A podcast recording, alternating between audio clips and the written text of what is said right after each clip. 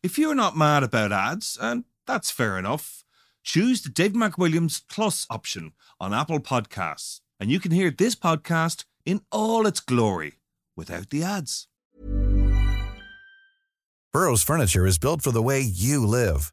From ensuring easy assembly and disassembly to honoring highly requested new colors for their award-winning seating, they always have their customers in mind. Their modular seating is made out of durable materials to last and grow with you.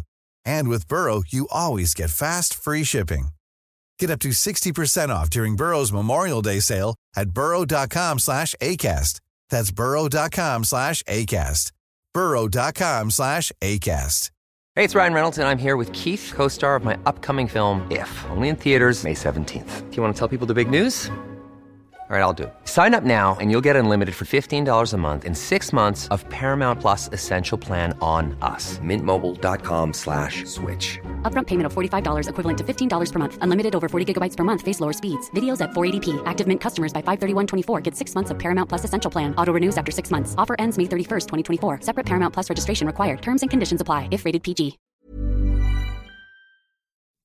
To understand the economy, you have to understand human nature. This podcast is powered by Acast. It is podcast time. John is sitting opposite me and he is upset and affronted at parochialism and small-mindedness. But today we're going to talk big ideas, John. Big. Go large or go home. We're going to talk about a concept called civilization. Small idea. We're going to wrap it all up in half an hour odd. But I was in London this weekend. Oh, yeah. Contemplating civilization. Well, before we get to civilization, how was Lucy's gig? It was fantastic. She played in the Electric Ballroom in Camden, one of the iconic venues. It's a great venue. It's a really good venue. Yeah. And you know, when you look at the wall and you see who's played there before, it's like, wow, everyone has played there. It's a beautiful theatre. Beautiful theatre. Yeah. Beautiful theatre. But it's also got a musical feel to it. You know, you can sense that there's deep musical history. Yeah. And I've spent many a night there. Yeah, it's an amazing place, and people will know listening. If you're listening in London or you've been to London, you'll know Camden. You'll know what Camden means, Camden markets, for music, for fashion, for everything. I mean, Camden is one of those parts of London that I still love, even though I'm a little bit too jaded to be going to the market now on Saturday afternoon. But it's also a little bit touristy. Yeah. And what we always felt is we were never tourists there, even though we actually were, you know. But it was great.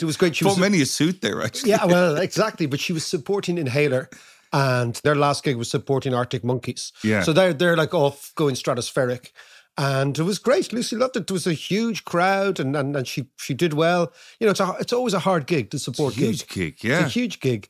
But she's now supporting Two Door Cinema Club next month in Dublin. Yeah. And that's also so brilliant. Good. So, you know, they're not a great live band. They're a great live band. I actually saw them at Electric Picnic, and they came on before the Arctic Monkeys. And this is about 8 or 9 years ago. Yeah. The big idea was Arctic Monkeys were going to steal the show. The three fellas from Donegal, do you know what Donegal is? Yeah. Up beside Bangor. Yeah. It's right beside where Lucy's granny's from, actually. Oh, right. Okay. Yeah. They stole the show. They were amazing. I saw them in Bilbao. Yes, you've been there once. I was, yeah. And full of energy. Yeah. And full of great pop songs. Great pop songs. Anyway, so that's that. But while I was in London... I was traipsing the streets, but I was staying in Kensington, and I have a posh enough place now. And I used to live for a summer in a place called Queensgate Terrace. Now, that's amazing. Listeners will find it amazing, right? That's very posh. Yeah, but listeners will find it amazing that in the mid-1980s or late 1980s, it was possible for a penniless student, think about this, to get a room in the top floor, not a room, like a shared room in the top floor of one of those houses, because it was before gentrification. So those houses were in 8 or 9 flats. Were they student flats? They were belonged to Imperial College. Imperial College, and I hooked up with a bunch of Canadians, and they had managed. I remember that. Yeah, folk, and they had managed to get a flat. But the idea is, can you imagine you could live right beside the Royal Albert Hall? I used to get up every morning and go to work. Yeah. I was working in a place called the Royal Kensington Hotel as the shittest barman. Yeah. I was so bad they used to put me in the day shift. Have you ever been in a hotel bar in the day? Nobody's there except the barman, right? Okay. But it was grand for me. Shaking cocktails. Shaking cocktails and reading the International Herald Tribune and the New York Times. Oh, yeah. It was one of those international things. Yeah, right? Yeah, yeah. Devouring newspapers, pretending to make cocktails. But anyway. What'll sir have? A snake bite, sure. Coming up. Yes, exactly. A Bulmers. Anyway, but while I was in London, I was walking around South Ken.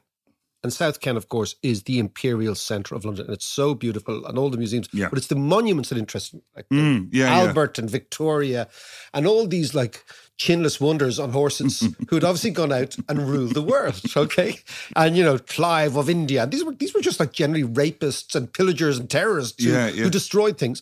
But of course, under everything was the moniker of civilization, that we were doing this, i.e. the Brits were doing this under the moniker of civilization. Now, if you're Irish, you've like, here. Okay, I'm not having that. Right? You don't get to get away with that. We're not getting away with it. But what fascinated me was the whole concept of European civilization and what Europeans did or have done in the name of civilization. Yeah. And then the idea that if you look at, for example, in London, all the British Empire are echoes to something like the Greeks and the Romans, right? Yeah. It's the same colonnaded stuff. It's the same ceremony. And it's this idea that we've convinced ourselves as Europeans, even us Irish people who are kind of, I just think, kind of slightly detached Europeans, but we have convinced ourselves that there is a direct line from the Greeks and the Romans through Western civilization, through the Renaissance, through Dante, right? Through the Reformation as well, then into the French Republic and to us, right? And I'm not talking about Europe as the EU, I'm talking about Europe as the area. And I felt this also last week when I was in Warsaw. Remember I was saying whole idea of Chopin and classical music, that Europe is the great exporter of civilization to the world. This is one of our default positions. And that European civilization and Western civilization has now been exported to America. And of course, the Americans ate the whole thing. Like, what is Capitol Hill? Only a poor man's version of Rome. Yes. And what is Rome? Only a poor man's version in our heads of Athens, right? So this idea that we're all kind of the children of Athens, an Athenian democracy. Okay. And that's what gives us the right to kick lumps out of people. Yeah. Now, this is what happens to me on a Sunday morning after a gig, John. I know my head is melted, but I was contemplating these things, walking around. You should just stay in bed, Mike. I know, I should stay in bed. But if you look at all this, the idea is that there's a direct line, it's a great expression, from Plato to NATO. Right? Oh, nice. Okay, there's that direct line. So it's involved science, inquiry, liberalism, democracy, all these things. And these are uniquely European. And then we have decided that this is our set of cards, so to speak. And because it's ours, this has allowed the Europeans, people from this part of the world, and we forget that we're a tiny minority, to export their ideas, number one, but also to rape and pillage the rest of the world and to extract resources. And of course, the high point of that is imperialism and colonialism.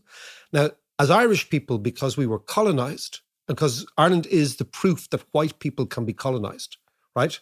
That we don't think that, we don't buy that stuff because our history is anti-colonialism, right? But in general, we're an outlier in Europe, that the majority, and I was listening to Macron the other day, and Macron is now talking about this made in Europe, that we have to go and find European champions, that Europe has, and I think that's fair enough. Yeah. But it all comes from the validation of the entire thing is this notion that we are exceptional and we have created something, right? It all comes to a head now in the last couple of weeks when you see, and you mentioned to me off air as well, when you see, for example, in Ukraine, the underlying idea is not only are the Ukrainians, not only do they look like us, but they are like us because they come from this European area. Yeah. And again, our direct descendants are the Romans and the Greeks, and this is our intellectual tradition. And then, of course, Europeans get really shocked when Asians, the Chinese, and the Africans say, well, look, you're having this little skirmish amongst yourselves over there, you know, and I'm not too sure we have a dog in this fight. Yeah. You know, and this is what's having Macron making all these big speeches about Europe, because the French are thinking, shit, these people aren't with us. And the reason they aren't with us is they don't feel part of us. And in fact, our idea of civilization imposed upon them the 100 years of humiliation on the Chinese, the wholesale rape and pillage of Africa, over, you know, we've done our Casement story. You can pick any story in Africa. Lots of Arab states saying, well, I'm not too sure about this, you know. Yeah. And of course, India saying, well, look, we've got to do deals with the world. This is a multipolar world. And you know what? We don't genuflect to your civilization notion because frankly, we had our own. So these are the sort of ideas that are going through my head, John. So are you separating Europe from the American view then as well? Or is that part of it? Is that an extension of it? Well, I think what has happened, right? So Europe, because of the war in Ukraine, Europe has realized, oh my God, right? It's like a boomer. You know, hey, boomer. Yeah. Like Europe is the ultimate boomer continent, right? Mm. And all the politicians who run Europe now were born after the Second World War. Yeah. So the politicians that built the European Union, the Mitterrands and the Kohls, they were all born in the war. They were children of the war. Their fathers were killed in the war. I mean, these were people who experienced deep, deep trauma. All European leaders now are born, you know, in the 50s, right? And the 60s, when things were good and life was fine, it'd be free trade, it would be nice to each other, So this kind of boomer idea, the boomers ran Europe in a sort of a cuddly, almost self-regarding, well, we're slightly superior to everybody else, and now we're at peace with each other. And look at the European Union, we've done lovely things, we don't fight anymore. But we kind of woke up about a year ago realizing, oh my God, we're completely dependent on China for goods, on Russia for energy, and on America for defense. Yes. Yeah. So what are we? Yeah. You know, we can't defend ourselves. We can't produce stuff because we've outsourced to China. And we can't actually heat ourselves because we've outsourced to Russia. But and even if we don't outsource it to Russia, you know, it's going to be outsourced to the Arab countries. Yeah. But we have one big finger that we wag at the world. Which is civilization. Yeah. Exactly. Yeah. So today's podcast is going to be on dismantling or unpicking the notion of Western civilization. And the reason the Americans are crucial in this is because particularly in the English-speaking world, and basically what I mean is basically England and America, lots of colonialism, lots of imperialism, lots of intervention are justified on some moral superiority about, well, we are bringing Greek, Roman civilization to you guys. Look at us, democracy and liberalism and the rule of law and freedom of the press and all that stuff. Now, of course, the apotheosis of all this is the United States. Yeah. Because in a way, Europe has exported its power to the United States and its culture to America, and America has used that to drive what it calls Pax Americana. Yes. Which is the American way of looking at the world. So basically everybody is black or white, is a good guy or a bad guy, and the good guys are always the descendants of people who used to wear togas, right? Yes, in Athens, right? So, I mean, this is what I want to talk about today. And the great thing is, John, we have an amazing person to talk about these things. All right. We have a professor of history and archaeology from the University of Vienna. Her name is Nisha Maxweeney. Half Irish, half Chinese. And I think this will underpin a lot of our views. She's just published a book, which I devoured when I was down in... Remember I was talking about being down in King's Bar? Yes. When I wasn't discussing mink. Yes. And one-off housing, I was reading about the history of the West. Yeah. But it's not about the history. This is all about where Europe finds itself today, why we are confused, why the French are freaking out, right? It's because, in a way, we've persuaded ourselves we are guardians of an idea that gives us moral superiority. And maybe, as Nisha is going to explain, that idea is a total invention and is a total fabrication. And that's why we feel lost. And when the Chinese don't support us, we think, why don't you support us? And Chinese are saying, why should we support you guys? Mm. So let's go to London and let's talk to Nisha. Nisha, how are you? I'm very well. Nice to be here, David. Well, your book is now in Connemara. It is in Roundstone. Okay. I gave it, I was proselytizing for you the other day and I was saying, this is an amazing book, la. And the person I gave to, which we will not mention on air, did a very sneaky thing, just took it and said no. And that is always a very, very good sign. It is a very, very good sign. Oh, I hope they're enjoying it. Now tell us, give us the big thesis of the book. Well, the central argument is that the story that we tell ourselves about where the West came from, it's wrong. It's factually incorrect, and it's been disproved for a long time. And so the second question that the book seeks to address is if this is a wrong story and it's been disproved for ages, why do we still tell it? Why do we still cling to it?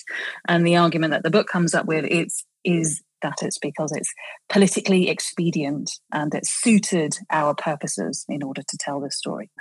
Until now. Until now. So what I want to do is I'm going to break this chat down to is why now has it this notion been shattered, undermined, questioned? Okay, that's the first thing. But let's go back and see, so what is the big idea? Because we were all, John and I were chatting about it, you know, Western civilization is something that I was thinking Irish people are unusual in the sense because we were colonized, we don't buy into that idea. You don't buy into, you know, well, Britain came and they were really, really nice and they were giving us civilization and roads and railways, and that was great. Okay, so we don't buy that. And we've been, and you mentioned Edward Said, you know, the Palestinian thinker. We've been much more closely aligned to that thinking for a long, long time. But that makes us unusual Europeans in one way. And I know your dad is from where? Sundayswell? Sundayswell in Cork, yeah, absolutely. So you were infused with this Irish sense of the world, I presume. From the very, very beginning. And actually, I think it was discussions with the Irish half of my family, which, you know, it helped to bring this into sharper focus over the last decades as well. And, you know, when I tell my Irish family the central thesis for the book, none of them are that surprised. Exactly. Yeah, we know that already. Okay, yeah. Yeah. You know that. But much of the Anglophone world still has this idea of from Plato to NATO at the core, and it's not something that's necessarily explicitly spoken. And when you question people about it, they might say, oh yeah, maybe it doesn't work, or not all the pieces fit together. But it's still the out there underlying expectations, underlying school textbooks, it's in kind of Hollywood movies, it's kind of an unspoken, omnipresent cloud hanging over our historical consciousness, especially in the Anglophone, the wider Anglophone world, especially in North America.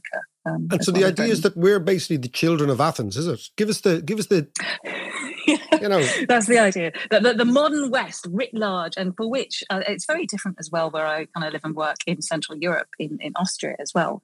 But in the Anglophone West, that it comes, ultimately it was born from classical Greece, and that, you know, the seeds of that heritage, the threads of that heritage run through the centuries, through Rome and through kind of medieval Western Europe, and then out to kind of the Atlantic world of modernity. And that's the kind of the Plato to NATO timeline. And then, of course, you just start by saying, and the first chapter in the book is about a fellow called Herodotus, a Greek fellow that people call the father of history. And the first thing is you're not so much even questioning this; you begin just to dismantle the theory, right? You're saying, well, he wasn't even Greek, so let's start from there. So explain how we, because it's an amazing fabrication to come up with an origin story that has no origin. That's quite an achievement, right? So explain to me how you dismantle it in the book, and explain to the listeners, because it's an amazing read.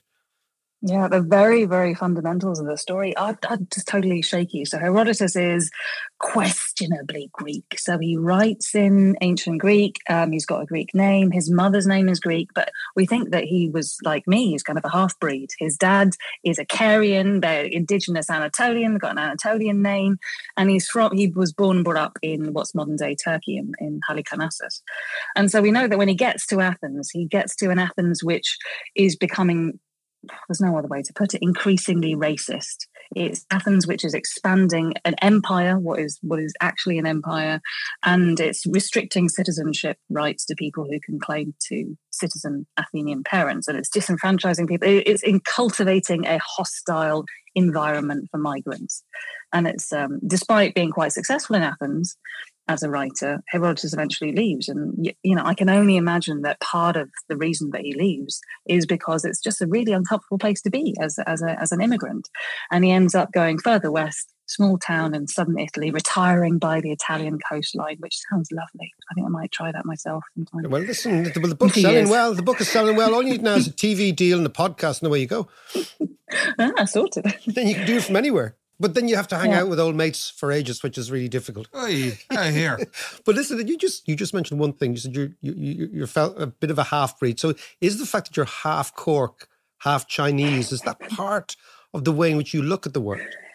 I think, yeah, absolutely, fundamentally. As you said, the Irish are not fully part of the West in this kind of the power games of the West as it's come through. So I've always had that from young, but also because, my mother is Chinese, my sister, she still lives in Shanghai. I spent part of my childhood in Malaysia, and, you know, I'm partly Asian too. And so I am definitely of the West, but I think this is what the modern West is now. It's comprised of a whole bunch of people who have different geographic roots and origins, and it's a diasporic West as well, and the Irish are all over the world now, and I think that's part of what the West is, and that's partly why we have to rethink the identity of the West in the 21st century, because it's no longer what it was at the beginning of the 20th century. And it's fascinating in the book the way you pick out, you go to Baghdad. Now tell me about these kind of scientists in Baghdad, these mathematicians, these philosophers, and you go to Southern Africa, you take these characters who not only undermine the thesis, but are an affront to the thesis that there is this direct lineage between us, the Greeks, and the Capitol Hill in Washington. Yeah, I mean, this is it. I think some of the people who would now seek to defend Western civilization would find it very offensive almost to think of these people as being part of the history of the West, but they absolutely are. So, I've got a chapter on a medieval Islamic scholar called Al-Kindi, who was an amazing mathematician, an astronomer, a doctor, a physicist. But he also developed this theory about knowledge, and that knowledge is not confined to people of a particular civilization or a particular race. It's something that should be shared by all humanity. And he was very strong in arguing this. And he played a big role in preserving the texts of especially Greek antiquity and building on Greek science and Greek maths and Greek knowledge and bringing that through into the medieval period. And this is something which I think, maybe quite a few people are increasingly aware of nowadays, but the central role that the Islamic world played in the transmission of knowledge through time and in the Western story, we might know it, but it's not part of the grand narrative of Western civilization. We've kind of written that bit out of history, of Western history. And that's true as well of a lot of the African inputs into Western history. And you mentioned the African chapter, and that's it's focused on this amazing woman called Ninjinga, who is a warrior queen in modern-day Angola, and she fights against the Portuguese very successfully. It's incredible how successful she was. But one of the elements in her success is not just that she's a great general, it's also that she very strategically deploys kind of international diplomacy, and she uses religion and Christianity. But there is also this thread of the appeal to a Western heritage, and she's deemed so successful that you've got people writing about her as an heir to Western civilization. They say that she is as wise as an ancient Greek, as chaste as a Roman. So despite being an African queen who is fighting against European imperialism, she's still able to be described as an heir of Western civilization, which I think is pretty remarkable in the 17th century, but unthinkable now. Well, yeah, I mean, particularly it's coming from the Portuguese, who would have actually, staked their claim as being, well, we are the inheritors of Christian civilization. We're going down to, civilize the natives. And they are the idea that, hold on a second, one of the natives is far cleverer, far smarter, far more diplomatic, could actually speak Portuguese as well as are many other talents, and they weren't, these guys were not being able to speak the indigenous languages of Angola at the time. So it is fascinating how what you've done is you've kind of usurped this whole notion. But what I want to ask you now is, why do you think now are Europeans and Americans, for example, if you think in the war in Ukraine, there's people are kind of shocked, like, oh my God, the Indians don't support us, or the South Africans might support the Russians, or the Chinese are playing their own game because they're a huge power. Why do you think that now this thesis becomes very, very resonant? I think it's the question of there's a big gap between powers that are used to exercising influence over others and peoples who are used to having power exercised over them. And you can see absolutely why lots of the world would feel really uncomfortable at one of the major world global powers saying, carving the world up and saying this can and cannot align itself with different ways. And it's just different forms of imperialism acted out in different ways. And, the way that some of the Ukraine conflict has been cast is not necessarily listening to the voices of the African nations and Asian nations as well, who are treading a very careful line, I think, between understanding different forms of colonialism. And it's very different. The story that we're getting in the English-speaking press is perhaps a bit different from even what we're getting in different parts of Europe. Now, I noticed in the book you elevate and you talk about Carrie Lam of Hong Kong. Tell me about her, because she was has been much denigrated in the West as sort of Xi's almost terrier in Hong Kong. And you think, well, hold on a second, look at the big picture. Yeah, I think she also was, she didn't get an easy ride of it in China either, in the Chinese press, because she was viewed as somebody who didn't have a strong handle on the situation. So she's a person who was, caught very much between two stools, caught between two worlds. And again, she starts out her political career as somebody who's got British citizenship as well as, Hong Kong citizenship, Chinese citizenship. But she, the idea of East and West coming together is a really positive thing when she starts out her career. And that's how she wants to sell Hong Kong as this wonderful place where the best of East and West join. But over the course of her career, it just becomes harder and harder to do this. And, the East and West are going in different directions. She gets a bad press in the West for stamping down on pro-democracy protesters. The pro-democracy protesters think that she's a puppet of Beijing. Beijing thinks that she is a weak leader who is incapable of managing the protests. And she's not able to make anyone happy, really. So she's, again, caught between the stools and not being able to try and tread the line and serving two masters. I think there's one thing she said herself, that it's really hard to serve two masters.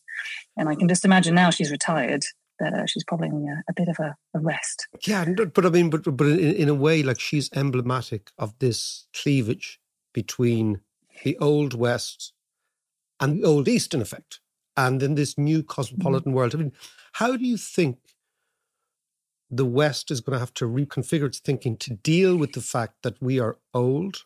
You know, Europe is like kind of the boomer continent, right? We're old. Kind of many people would disparage Europe as being sort of half nursing home, half museum. And then we look at Asia, it's a totally different feel. Like, I haven't been to Asia for years, but every time I've been there, you just feel this mad, bustling energy, like mad, like that it's coming up from the ground almost. And how do you think this is going to play out over the next couple of years? I think the only thing that we sitting in Europe can do is to accept it and to try and make the best of it. It's not necessarily a bad thing. Changing the scales of global power and then the dynamics of the global economy is not necessarily a bad thing, and it shouldn't be viewed with fear and suspicion. This is terrible. As you say, it's still a part museum, but that's something that Europe really has. It's got that kind of strength of cultural traditions, which is very dangerous in a world where funding is being cut to cultural institutions and the arts, when actually those are some of the things that Europe is strongest on and that it uniquely has. And those are things it should be, if anything, focusing on and capitalizing on and trying to celebrate and bring up. So I think that would be a key element in going forward, as well as the acceptance of a changed political and economic reality. I think it was only just a few weeks ago that the BRICS countries outstripped the G7 economically. And, that's the reality now. We're now living in that world, and to try and turn back the clock is going to just lead to misery as well as failure.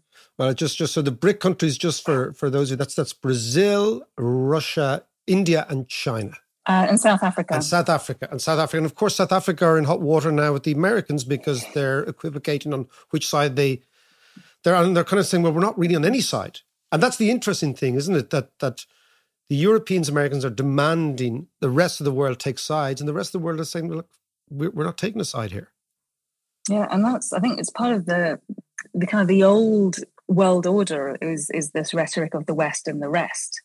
And I think increasingly large numbers of the world no longer want to split the world into two, the West and the rest. They want to have a much more multipolar world where there are different blocks, and it's not just one and the other, black and white, us and them. And I think that's part of the thinking that we probably in the West need to get out of. It's not us and them anymore. It's just more plural out there. Well, Nisha, you're coming to obviously the epicenter of multipolarism, which is the Dorky Book Festival in a couple of weeks' time. I can't wait to talk to you then. Can't wait to be there. Yeah, no, we'll have a total hoot. But the book is an extraordinary achievement. It's brilliant, and it's also incredibly well written. And for someone like me, who's a sort of a generalist, you know, it's like it's written for punters like me who are kind of curious, but don't really have any insight into almost anything. Is that right, John? That's absolutely right. So, Nisha, we will see you in Dorking in a couple of weeks' time. Thanks so much. Fantastic. Thank you very much.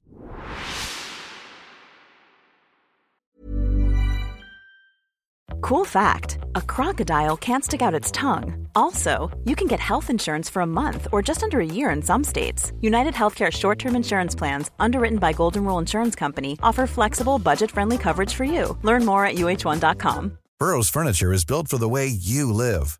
From ensuring easy assembly and disassembly to honoring highly requested new colors for their award-winning seating, they always have their customers in mind. Their modular seating is made out of durable materials to last and grow with you.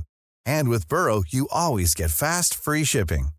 Get up to 60% off during Burrow's Memorial Day sale at burrow.com/ACAST. That's burrow.com/ACAST. burrow.com/ACAST. Quality sleep is essential. That's why the Sleep Number Smart Bed is designed for your ever-evolving sleep needs. Need a bed that's firmer or softer on either side? Helps you sleep at a comfortable temperature? Sleep Number smart beds let you individualize your comfort, so you sleep better together. J.D. Power ranks Sleep Number number one in customer satisfaction with mattresses purchased in-store. And now, save 50% on the Sleep Number limited edition smart bed for a limited time. For J.D. Power 2023 award information, visit jdpower.com/awards. Only at a Sleep Number store or sleepnumber.com.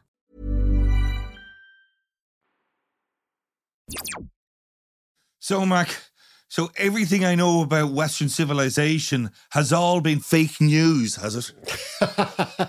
All the way going back to Herodotus, going back to Athens. Old windbag himself, Cicero. Yes, indeed. But do you remember just before we were talking to Nisha there, we were talking about London. And when I was there last month, I went to, as I was telling you, the British Museum, which of course is full of all the treasures from around the world, from the Elgin marbles to, you know, stuff from Africa and the Far East and the Middle East and South America and everywhere. Do you ever think about why the Brits were robbing stuff from Egypt and the Egyptians weren't robbing stuff from Britain? Because there was nothing fucking in Britain to rob. Or Ireland, right? So think about it, right? You know, the Elgin marbles, all those great things. The reason our museums are full of their stuff is their civilizations are much older than ours. Yeah. And this is the whole idea. Well, it's not even so much that they're older, it's just that... But they were more sophisticated. They were much more sophisticated. What they had was much more... So their craftsmanship, their mysteries... But it's more they're just getting on with stuff, you know? But the point is... interfering. But the reason that the Brits were robbing historical artefacts from the rest of the world is historical artefacts were there. Now, Why were they there? They were there because these were really civilized places. Yeah. No, and these were incredibly economically vibrant places and intellectually vibrant places, you know?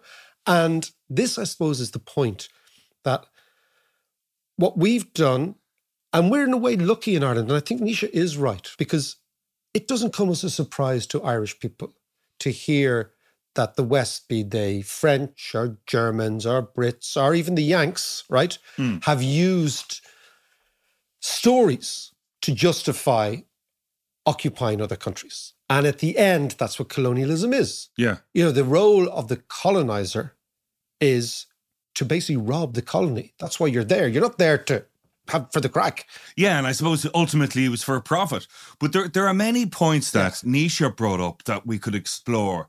But it was this whole idea of colonialism was kind of under the guise of bringing civilization to you. We're giving you all these ideas of democracy and capitalism and all that kind of stuff. Yeah. But I was wondering that, you know, you were asking Nisha, why now? You know, why the West is being challenged now or more now than before. Yeah. And I was wondering, is it because we're kind of weaker now, or seen as weaker. You know, the democratic system and, well, our economic structure is not exactly working great at the moment. Yeah. And that, along with kind of our Western religions and our cultures, is faltering, you know, with economic crashes and the wealth gaps and the arrogance and the obvious double standards in society is even less appealing now to, you know, non-Western societies, and cracks are showing. Well, I think, and is that the reason why people I think it is. I think, look, you know, there's one thing about doing a podcast like this over the last few years, you kind of are doing a podcast in an age of anxiety. There's no doubt of that. In an age where things that we thought were permanent are much more fragile than we imagined. Geopolitical settlements, like, you know, when we were kids, was things like the first and the third world. Yes. We were kind of the second world. We were kind of stuck somewhere in the, you know, right? And there was the Cold War, and there was the communist bloc, and then there was the capitalist bloc. And it was all pretty straightforward. Like, you knew where you stood. And then you have, of course, at the end of the Cold War, you have this brief period of American superpower hegemony, right? Yeah. And the Americans seemed to blow that, because they were in a position, certainly before the Iraq War, to basically dominate the world and to recreate this Pax Americana, and they didn't do it. And in fact, America has gone the other way. And then, of course, you've got the emergence of China, which is not just an economic challenge. It's a philosophical challenge. It's an intellectual challenge. It's a historical challenge, and it's a political challenge. Because what China is saying is, we don't do democracy, and we're here. We don't do freedom of the press. We never did. And we're here. Yeah. And we have been a unified political entity for 3,000 years. Just to give you a sense of how unified China has been, right? China, in terms of the way in which it's governed now and the way in which it's entirely broken up, etc., would be like Europe being run by the pharaohs. Right. Imagine that. There's been such continuity in China. Right? Yeah. Yes, of course, there've been different dynasties, and now you had the communist dynasty, which is in effect a dynasty, but the centralized power of China is run in very much the same way. So that is a massive challenge to us. And the Ukraine war is just the latest of a series of exposures, in a way, of the fault lines between Europe and America, who believe that because we've decided to tell a series of porkies about where we came from, that we have some overarching story that makes legitimate our position in the world, and the rest of the world, which is now saying, do you know what? You guys are about 10% of the world's population. Yeah. We're the 90%. We've got a different story. And that's it.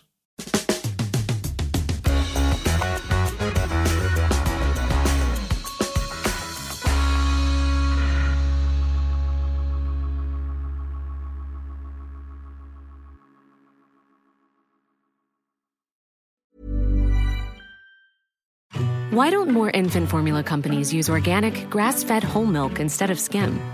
Why don't more infant formula companies use the latest breast milk science? Why don't more infant formula companies run their own clinical trials? Why don't more infant formula companies use more of the proteins found in breast milk? Why don't more infant formula companies have their own factories instead of outsourcing their manufacturing? We wondered the same thing. So we made ByHeart, a better formula for formula. Learn more at ByHeart.com.